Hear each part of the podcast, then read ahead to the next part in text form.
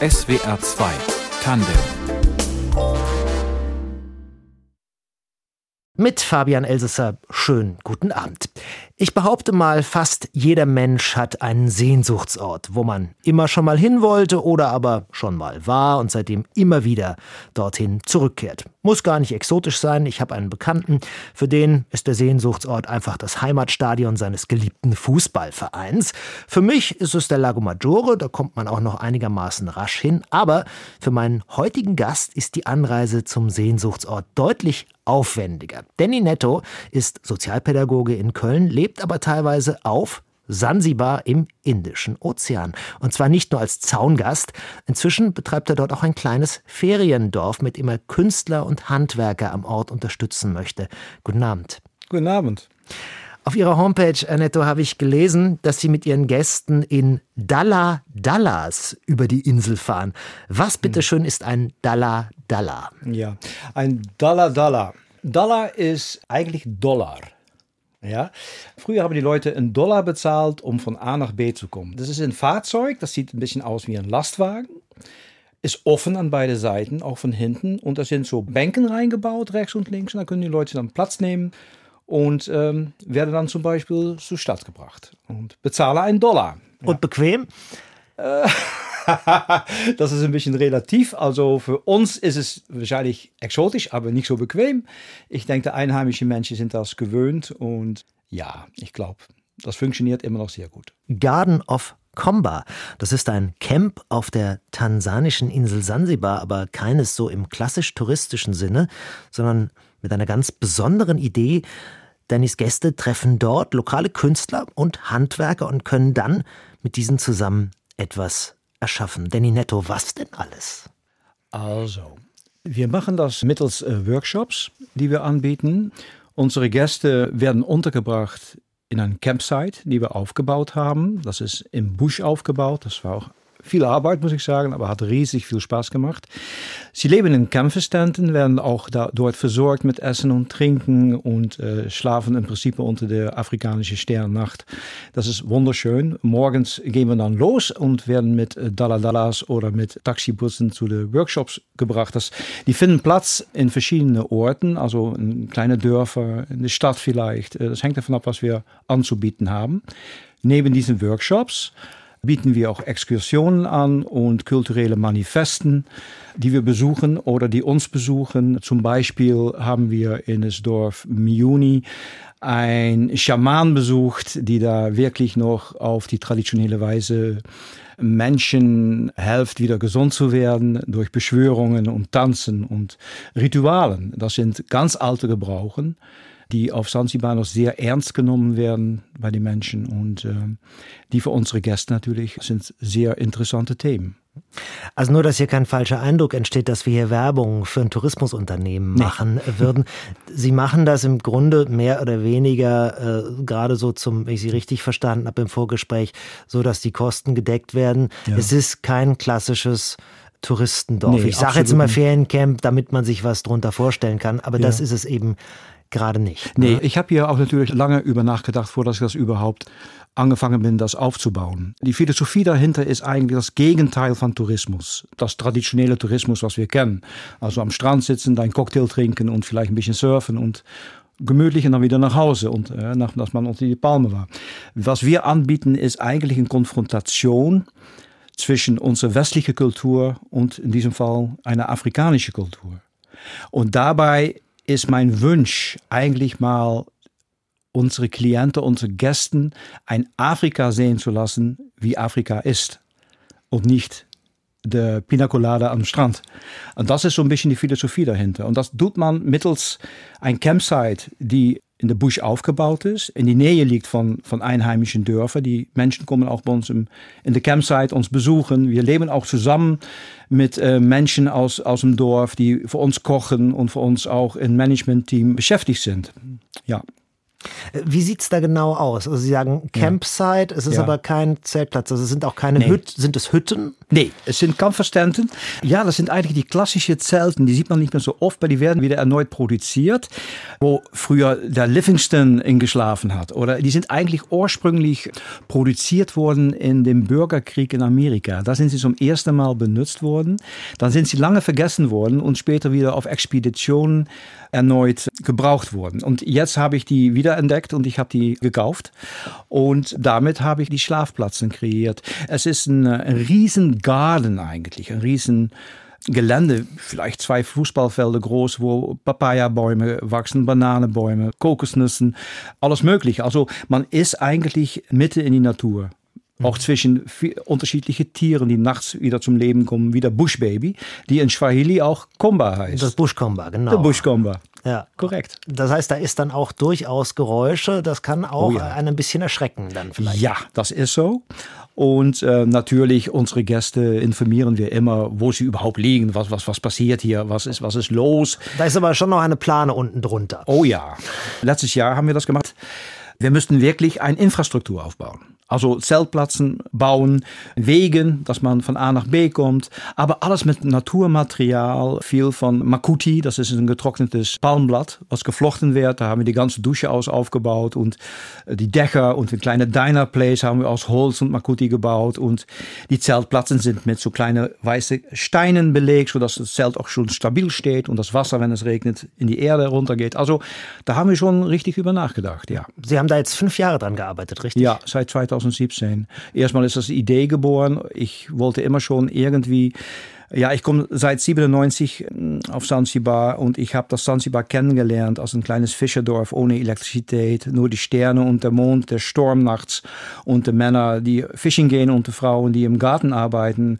So habe ich das Afrika kennengelernt und da habe ich mich schrecklich in verliebt. Und es hat mir auch wehgetan durch die ganze Übernahme der Commercy, die da viele Gasthäuser inzwischen gebaut haben und Also durch, durch äh, kommerziell orientierte ja, absolut. Anbieter. Äh, Das Ambiente, was ich angetroffen habe vor damals in 97, das, das, ja, das gibt es nicht mehr in diese Dimension. Und das hat mich auch teilweise dazu stimuliert, mal mich zu überlegen, wie kann ich Menschen aus Europa, aus, aus Amerika oder aus China mal zeigen, das ist, was ich gesehen habe. Und das, ist, das hat so viel Wert. Das heißt, es kommt aber auch jetzt im Zweifelsfall bei Ihnen nicht so der durchschnittliche, in Anführungszeichen, Safari-Tourist, Nee. der gerne einmal so Afrika in fünf Tagen sehen möchte, einmal durch die Serengeti Nee, etc. nee. Ich meine, äh, auf diesen großen Safari-Reisen wird Sansibar oft, so viel weiß ich, angeboten als kleiner extra Abstecher. Das sind nicht die Leute, die zu Ihnen kommen, sondern wahrscheinlich auch Leute, die wirklich handwerklich und künstlerisch auch selber was machen. Ja, nicht nur. Also bei uns ist natürlich jeder willkommen. Ne, jeder kann sich bei uns anmelden. Solange diese Menschen das Gefühl bekommen wollen, wir wollen Afrika sehen. Wir wollen etwas, ein, ein Stückchen Afrika sehen, wie das wirklich ist. Und das, das bieten wir natürlich an mit einem Programm. Da müssen die Leute auch wissen, wa- was, was, was bedeutet diese Kultur? Was machen diese Menschen? Wir haben Integrationsprojekte auch, womit unsere Gäste einen Tag mitbeleben lassen in einer Familie zum Beispiel. Das Kochen, das Saubermachen, das Arbeiten auf dem Land. Das ist zum Beispiel ein Unterteil für unser Programm. Was sagen eigentlich die Einheimischen dazu? Also haben die darauf gewartet, dass Hm. Ah, da Wasungus, das ist das äh, gar nicht mal spöttisch, aber so, so dass das Wort für alles, was von draußen kommt, für die Hm. Ausländer, dass die vorbeikommen und damit ihnen malen, töpfern oder Musik machen. Ja, das ist ein bisschen befremdlich für den. Das muss ich ehrlich zugeben. Inzwischen, ja, ich, ich arbeite schon mit einigen Jungs von, von dort, die, die ich auch schon lange kenne. Unter anderem zwei Manager von uns. Die wissen auch so inzwischen, wie, wie der Danny auch denkt. Ne? Und wa- was er da so ein bisschen vorhat. Und letztes Jahr haben wir das natürlich in die Praxis gebracht. Und die verstehen langsam auch wirklich, dass es noch was anderes gibt dan ein Surfbrett. Ja? Oder was anderes. Das ist nicht de gewöhnliche Weise, um mit Europäern oder mit Wasungus umzugehen. Das ist das, normal ist das ein touristisches Aspekt. Die dann schon auch mal durch die Kultur geführt werden, aber halt eher so im Nebenbei, ne? so als es Teil gibt- eines Programms. Mm, Ja, es gibt, es gibt natürlich Angeboten auf der Insel, dass sie mal eine Spice Farm besuchen oder dass sie mal eine Schule besuchen oder so. Aber abends sind, sitzen die Gäste dann auch wieder in ihr Hotel am Strand und, und das ist nicht, was ich, was ich anbiete. Was ich anbiete, ist ein Fulltime zehntagiges Projekt, wobei unsere Gäste eigentlich nur am Busch leben und die Dörfer besuchen und da ein Teil dessen Leben werden. Also da auch Teil von ausmachen. Und das ist, ich glaube, so was Besonderes. Und mein, unser Team, ich sage manchmal auch mein Team, ich habe die Jungs natürlich auch, zusammen haben wir das aufgebaut, sind sich immer mehr davon bewusst und sehen auch inzwischen auch ein, dass es ein sehr besonderes Aspekt ist, was für denen auch sehr, sehr wichtig ist. Ja. Wir erfahren gleich mehr über Sansibar, über die Geschichte, ja. kulturelle Besonderheiten nach einem Musikwunsch von ja. Ihnen. Es ist ein Popsong aus den mittleren 80er Jahren, Life's What You Make It von ja. Talk Talk. Was bedeutet das Lied für Sie, Danny Netto? Na, der Titel sagt es eigentlich schon. Uh, Talk Talk, Mark Hollis ist für mich sowieso ein, ein, ein großer, großer Künstler. Leider, Leider schon verstorben. Ja. das hat mich sehr traurig gemacht damals, weil er war schon ein sehr großer Musiker. Life is What You Make It, ja, naja, der Titel sagt es. Ne? Also man soll aus dem Leben machen, wo man dran glaubt. Und so interpretiere ich diese Song im Prinzip, neben die Tatsachen, dass der Komposition großartig ist.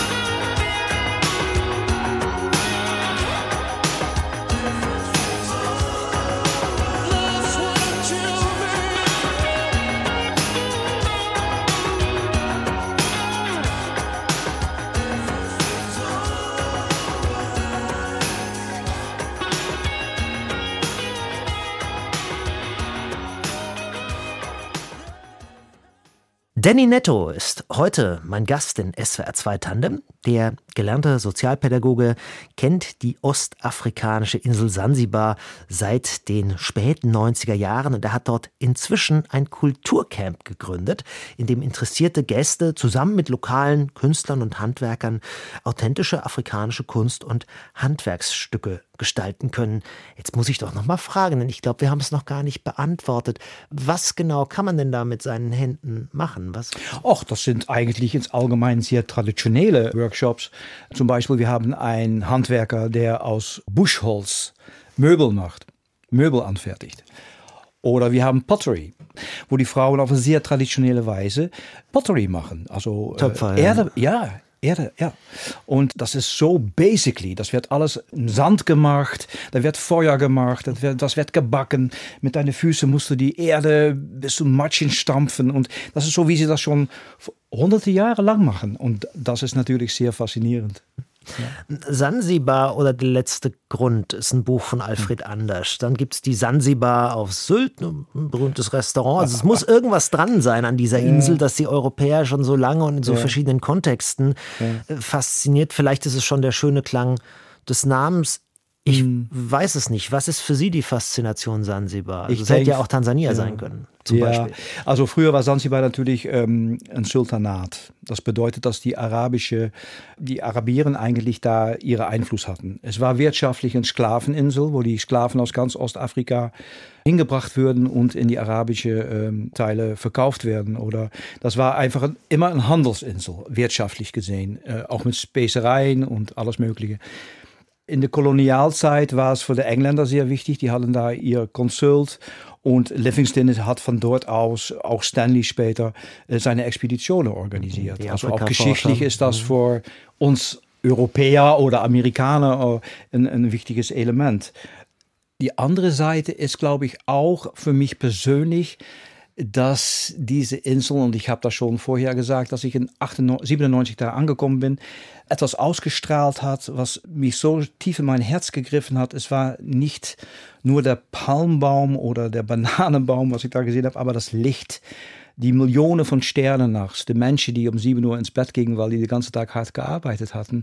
Das Leben, das Lebensrhythmus, die Mystik, was es auf dieser Insel gibt, immer noch. Der Ozean, damals noch nur mit DAOs befahren. Heutzutage sind man viel ne? Kitesurfers und so. Das ist auch ein, ein, ein Mysterie an sich, dieser Indische Ozean. Das ist ein riesen Riff, was Zanzibar umgibt. Und äh, das ist alles sehr, sehr spannend und unerreichbar lange. Und das hat so ein ästhetische Volumen, wo ich in erster Instanz gar nicht mit klarkam.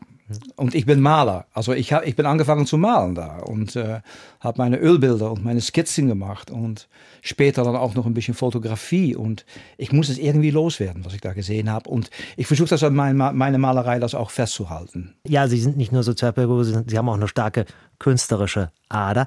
Aber war Sansibar also schon ein Sehnsuchtsort für Sie, bevor Sie das erste Mal überhaupt in Afrika waren? Also wie sind Sie drauf gekommen, dass Ah. man da mal hin müsste?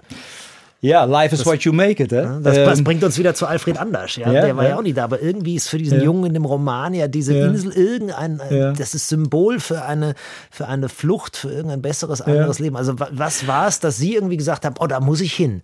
Ja, Flucht ist ein schönes Wort, weil äh, ja, vielleicht war es auch ein bisschen eine Flucht. Aber in erster Instanz wollte ich überhaupt nicht nach Afrika. Ich wollte nach Indonesien, weil meine Mutterseite, die ganze Kolonialfamilie daherkommt. Und das wollte ich meine Freundin damals zeigen. Wir haben lange so ein bisschen diskutiert und meine Freundin hat gesagt, komm, wir gehen nach Afrika. Und so bin ich mit nach Afrika gegangen, nach Kenia und wir sind weitergereist, bis wir irgendwann am Zanzibar ankamen. Und da wusste ich nicht, was ich erlebte. Also das war für mich genau ja, das Märchen von Aladdin. Damals für mich, ja, absolut. Aber ist es nicht auch ein bisschen ein, so ein, ein verklärter westlicher Blick, den Sie da gerade erzählen, der auch ein bisschen im Widerspruch steht zu dem, was Sie mit Ihrem Kulturcamp ja eigentlich machen wollen? Ja, es ist auch logisch, dass man so als Westmann so denkt. Man, man, man kriegt in seiner Erziehung und in sein Leben hier bestimmte Bilder gezeigt oder erzählt, dass man sich auch ein Bild von etwas macht, bis man da ist. Und dann hat man auch, denke ich, manchmal ein Erwartungspatron. Ne? Also jetzt sehe ich ein Kamel laufen. Also wirklich, das ist, da muss bestimmt ein Schah oder ein Sultan in die Nähe wohnen. Aber das ist eine Vorstellung, ich glaube, das ist auch gar nicht verkehrt. Hè? Dass du, und du fängst irgendwann, wenn du länger da kommst, fängst du weiter zu gucken. Dann guckst du hinter das Gardin. Was spielt sich da eigentlich auf? Warum ist das so, wie das ist? Und dann entdeckst du sehr große kulturelle Elemente, die sehr wertvoll sind. Und dann denkst du, ah, okay, jetzt verstehe ich diese Harmonie, diese Ästhetika, dieses Leben. Ist es denn ein sehr armes Leben? Also, soweit ich weiß, sowohl Tansania als auch äh, Sansibar, was ja seit einigen Jahrzehnten dazugehört, äh, da gibt es starke Landwirtschaft, also das ist agrarisch stark. Also, aber trotzdem, was, was ist das für ein Leben? Nou, es ist natürlich global gesehen einer der ärmsten wirtschaftlichen Länder, die es gab. Im Moment hat sich das was geändert wegen der Zunahme des Tourismus. Armut finde ich persönlich ein bisschen relativ. Ja, da sind bestimmte Sachen, wovon ich sage, ey, die brauchen bessere Doktoren, die müssen, das Gesundheitssystem muss, muss wirklich verbessert werden. Auch die Schule sollen wirklich mal was zu erzählen haben, was für den auch einen bestimmten Wert hat. Arm, nou ja, in der Zeit, dass ich, was ich da gesehen habe, bis heute, ist, dass diese Menschen, also in das Dorf Mvumbi, wo ich komme, in Jambiani, da haben die Menschen keinen Hunger. Die haben ihre Garten, die fischen, die haben so ihre Arbeit hier und da. Das, das ist eine Infrastruktur, wirtschaftliche Infrastruktur. Jetzt haben die natürlich uns kennengelernt. Und jetzt wollen die natürlich genau das Gleiche, was wir haben, was auch ganz logisch ist. Und das ändert sich jetzt. Und das nennen die manchmal auch Armut in den Hinsicht. Ne? Dann sagt der Zanzibarien, ja, maar ja gut, ich will auch einen schönen Flachbildschirm. Du hast es, ich bin arm. Ich will das auch haben. Im Prinzip ist er natürlich nicht arm. Und er, er schafft sich auch diesen Bildschirm an. Das wird er auch tun. Ne? Das, das hält man auch nicht auf und das soll auch so sein. Andererseits macht es mir auch als mit meinem Künstlerauge vielleicht ein bisschen traurig, weil viele schöne Sachen, auch die Tierwelt, auch die Naturwelt, verschwinden langsam.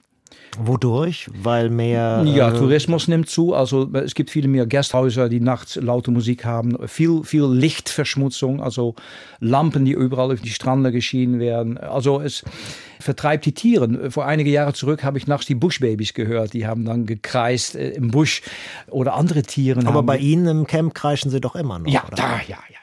Das habe ich sehr bewusst ausgesucht. Ich bin von Strand weggegangen, ich bin im Inland gegangen. Ich habe da ein sehr grünes Teil im Nationalpark, was inzwischen Nationalpark ist, gefunden. Und ich hatte das Riesenglück, dass ein alter Freund von mir da einen riesen Garten hat. Das hat er von seinem Vater geerbt. Und er hat gesagt, so, jo, das stelle ich dir zur Verfügung. Was willst du machen? Ja, gut. Und so sind wir Schritt für Schritt angefangen, diese Campsite aufzubauen. Und ähm, ja, die Philosophie, das Konzept konkret zu bekommen. Was hat Sie damals 1998 war es, glaube ich, was hat Sie da eigentlich nach Deutschland gezogen? Hm, die Liebe. ja, wie so ich bin, oft. Ja, wie, wie oft. Ich habe meine Freundin äh, mit Rosenmontag kennengelernt. Ich war hier nur auf Besuch und da bin ich hängen geblieben irgendwie. Wir haben uns sehr verliebt und sind bis heutzutage noch glücklich. Und Sie haben Sozialpädagogik studiert Ja. in den Niederlanden. Was genau machen Sie äh, hier jetzt in Deutschland? Ich arbeite in, in Opnahmestelle von sozial-katholische Frauen in Köln. Wir sind, sag mal, die erste pädagogische Hilfe für Jugendliche, in diesem Fall Mädchen, die aus einer Familie kommen, wo viele Probleme sind, wo eine Situation zu Hause nicht lange haltbar ist und das Mädchen eventuell untergebracht werden muss. Wir arbeiten in Auftrag des Jugendamts im Prinzip. Wie erfüllend ist das für Sie und wie anstrengend ist es vielleicht auch manchmal? Es ist ein sehr anstrengender Job, das muss ich ehrlich sagen. Man wird konfrontiert mit vielen äh, traumatischen Erfahrungen, diese Klientel. Das fängt man auch auf. Drogen sind oft im Spiel, Prostitution und äh, Misshandlung, äh, Missbrauch. Also was wir so immer wieder hören über die Medien, das ist da oft anwesend. Und das Da- machen Sie jetzt schon sehr lange, ne? Ja, Und, äh, ich mache, äh, seit 2006 arbeite ich da jetzt. Davor habe ich in Behindertenarbeit gearbeitet, äh, hier in Rodekirchen. Und davor in Gouda in, äh, in den Niederlanden. Und parallel habe ich studiert, das HBO in Rotterdam. Mit welchem Ziel haben Sie diesen Beruf damals für sich ausgewählt? Ich denke einfach, dass die erste Inspiration frei simpel war. Einfach so, ich arbeite gern mit Menschen. Und ich glaube, wenn ich meine eigene Jugend so ein bisschen zurückschaue, kommt da auch ein Teil dieser Inspiration her, dass ich gelernt habe, in diesem Leben meinen Platz zu finden. Auch aus teils traumatische Erfahrungen und ich auch deshalb diese Zielgruppe im Moment mich sehr anspricht und ich mich da auch wieder zurückfinde. Und trotzdem haben Sie zwischendurch dann eben noch diesen, es ist ja schon seit fast 20 Jahren dann Ja. eben ein zweiter Wohnort oder ja, Wirkungsort auf Sansibar, ne? Ja. also schon sehr lange, wo Sie Ja. jetzt dann eben auch dieses Kulturcamp gegründet haben, mit dem Sie ja nicht wirklich Tourismusarbeit machen, sondern wirklich Kulturvermittlungsarbeit machen Ja. wollen. Also auch schon wieder ein soziales Engagement. Im Prinzip ja. Ne? Kann man sagen, aber habe ich das richtig verstanden? Sie nehmen da nicht einfach Urlaub, Sie kündigen zwischendurch dann auch einfach mal. Ja, kündigen ist vielleicht ein großes Wort. Ich nehme unbezahlt Urlaub, Ja. weil ich einfach in mein, äh, mein Handel glaube, was ich jetzt im Moment mache mit dieses Projekt.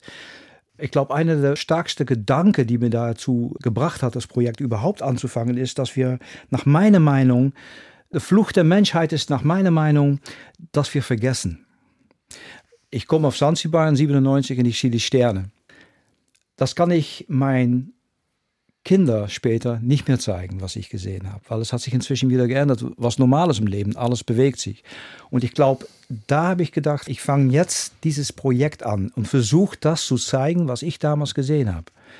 Ich glaube, das ist eine der wichtigsten Inspirationen, die ich da aufgetan habe, ja. Wir haben jetzt vorhin über, sag ich mal, Vorstellungen gesprochen, die vielleicht Afrikaner von uns haben, die wir von Afrika haben. Das zieht sich ja auch so ein bisschen durch ihr Leben. Sie sind ein Wanderer zwischen den Welten. Ne? Sie haben, also sie sind auch viel gereist, aber im Grunde haben sie auch problemlos mal eben ein Land gegen das andere getauscht, dann noch ein weiteres dazugenommen. Sie sind in den 60er Jahren geboren. Hm, Was für ein Deutschlandbild hatten Sie eigentlich als Jugendlicher oder ist Ihnen vermittelt worden? Sehr gute Frage. Meine Oma ist deutsch. Sie kommt aus äh, Osnabrück ursprünglich oder Bramsche. Meine Oma habe ich, äh, ich in meiner Jugend habe ich in einige Jahre bei meinen Großeltern gelebt. Meine Großeltern waren tätig in der Koloniale von den Niederlanden damals. Das war Indonesien. Meine Mutter ist auch da geboren. Und da ist die ganze Geschichte unserer Familie. Ich bin mit diesen Faktoren aufgewachsen. Für mich war Reisen oder Entdecken Normalität im Prinzip, weil ich hörte nichts anderes. Hè? Ich bin, bin sonntags auf die Sonntagszimmer von meiner Großmutter und da hingen die Kleewangs, die Messer und die Bilder und die, die Aquarelle von Reisfelder und das hat mich immer natürlich als kleines Kind total fasziniert und das ist einer der Aspekte, was mich irgendwie einen Freigeist gegeben hat in die Richtung. Aber das heißt, sie sind auch relativ immun gegen Klischees, also diese, sage ich mal, deutsch-niederländischen Aversionen, die es ja durchaus noch gegeben hat, die teilweise auch so ein bisschen Solange es nicht spielerisch- über Fußball geht, ja. ja, ne? also das heißt, es ist nicht so, dass sie manchmal auch genervt sind von unseren Klischees über die Niederlande, die es hier und da noch gibt. Nee, komischerweise nicht. Nee, ich finde es irgendwie charmant. ja, das muss ich ehrlich zugeben. Und andersrum gibt es, sage ich mal, Klischees, die, das heißt, sie, sie hatten, da sie Deutschland ja. so kannten, hatten sie auch nicht, sind sie auch nie mit den Klischees in Berührung gekommen, dass Niederländer gesagt haben, die Deutschen sind so und so. Doch, ne? doch. doch. Ich, ich bin als kleiner Junge in Berührung gekommen mit Klischees. Du musst dich vorstellen, ähm, äh, in den 70er Jahren, wenn man da auf die Grundschule gesessen hat, dann waren die Nazis, auf die Nazis waren Deutschen, Deutschen waren Nazis und über die Grenze war Mordor. Ja, so sind wir mit Geschichteunterricht konfrontiert worden. Und Mordor, das ist aus Tolkien, oder? Das ist. Nee, Mordor ist oder Herr der Ringe. Ich ja, ja, eben Tolkien, ja, ja. Ja, genau. Tolkien, ja. ja. genau. Das war ein Erschreckensbild. Und da habe ich gedacht, ja, aber das stimmt doch von vorne bis hinter nicht. Mijn Großmutter ist die beste Frau der Welt, die ich kenne. Obwohl sie Deutsch ist. Ja. Obwohl sie Deutsch ist und selbst noch in den Konzentrationslager unter die Japaner gelebt hat mit ihren Kindern. Also diese Frau kann nicht böse sein. Und da bin ich natürlich als kleine Junge schon angefangen zu relativieren, diese Klischees.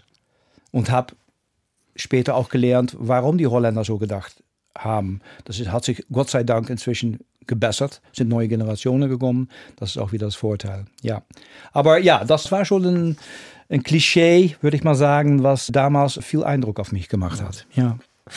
Ein Klischee, was ich öfter mal so transportiert kriege oder irgendwie so hängen geblieben mhm. ist über Afrika geradezu. Mhm. Ostafrika. Mhm. Es ist dieser Spruch Hakuna Matata. Das heißt, glaube ich, sowas wie wird schon alles werden. Ne? Mhm. Also, mhm. was sind denn so Haltungen, die Sie sich da in, auf Sansibar so ein bisschen abgeguckt haben oder wo Sie sagen, da könnten wir uns was von abgucken? Mhm.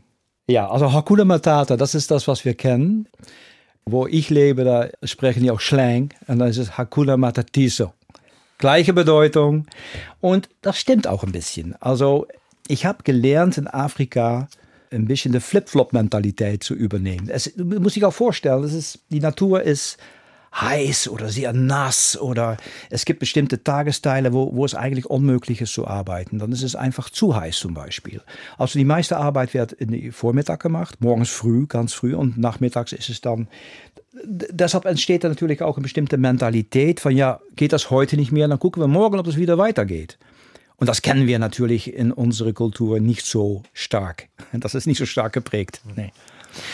Wir sprechen gleich noch ein bisschen über Tourismus in Afrika. Ja. Nach einem weiteren Musikwunsch von Ihnen, Ryuichi Sakamoto und David Sylvan, Forbidden Colors. Was hat es mit dem Titel auf sich? Es ist, glaube ich, aus einem Soundtrack. Ja, das ist von uh, Merry Christmas, Mr. Lawrence. Diese Film habe ich uh, original gesehen in den 80er hat mich sehr gerührt, weil David Bowie spielt da eine Hauptrolle. Sakamoto spielt selber auch mit als Lagerkommandant in ein ähm, japanisches Konzentrationslager. Was mich damals auch sicher die Musik von Sakamoto mich sehr zurückgeworfen hat auf unsere eigene Familiengeschichte. Und deshalb hat es eine sehr wichtige Stelle eingenommen.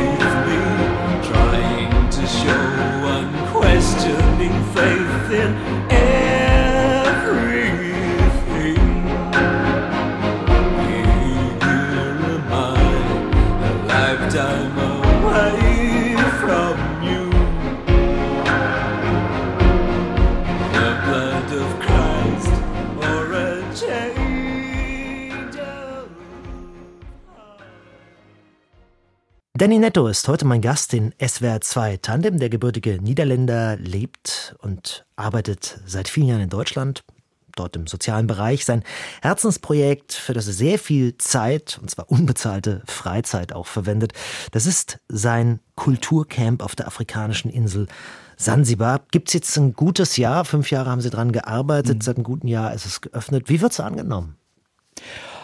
Tatsächlich, in 2023 haben wir im August unsere Pilot gedreht. Das bedeutet, da sind Gäste gekommen, sieben Menschen, die aus Interessen mitgetan haben. Die haben auch nur die Kosten bezahlt von Essen, Trinken und Workshops. Und ähm, ich wusste erstmal selber nicht, wie das ankommen würde. Ich hatte natürlich meine Hoffnung, dass es ein riesiger Success wird. Ist es auch geworden. Es war eine sehr äh, starke, integrative, fröhliche, äh, freundschaftliche Zeit, auch sehr äh, viel erlebt und gelernt und äh, mal auf andere Sichtweise auf die afrikanische Kultur geguckt. Ja, das war am Ende sehr schwierig. Äh, manche haben selbst ein bisschen geweint beim Abschied, was ich als ein sehr gutes Zeichen fand. Gott sei Dank hatten wir auch einen, äh, jemand dabei, der alles gefilmt hat. Wir haben auch viele Interviews abgenommen und ja, alles zusammengefasst. Es war einfach ein Riesenerfolg. Es geht Ihnen ja darum, Afrika so zu zeigen, wie es äh, der, sag ich mal, Durchschnittstourist vielleicht eher nicht zu sehen ja. bekommt. Ja. Auf Ihrer Homepage habe ich aber gelesen, da geht es um Haltung. Es geht nicht darum, Afrika besser zu machen, sondern so ganz offen hinzugehen. Mhm. Ist das denn eine Haltung, mit der Gäste aus Europa mhm. öfter mal dorthin kommen? Mhm. Also die dann gleich oder so eine Meinung in Europa, ja, ist ja alles ganz schön da, aber die brauchen mhm. mal vernünftige Kanalisation, besseres Schulsystem etc. Ist das so? Ich kann nicht für jede Einzelne reden, ne? aber ich glaube, grob gesagt, denke ich ja.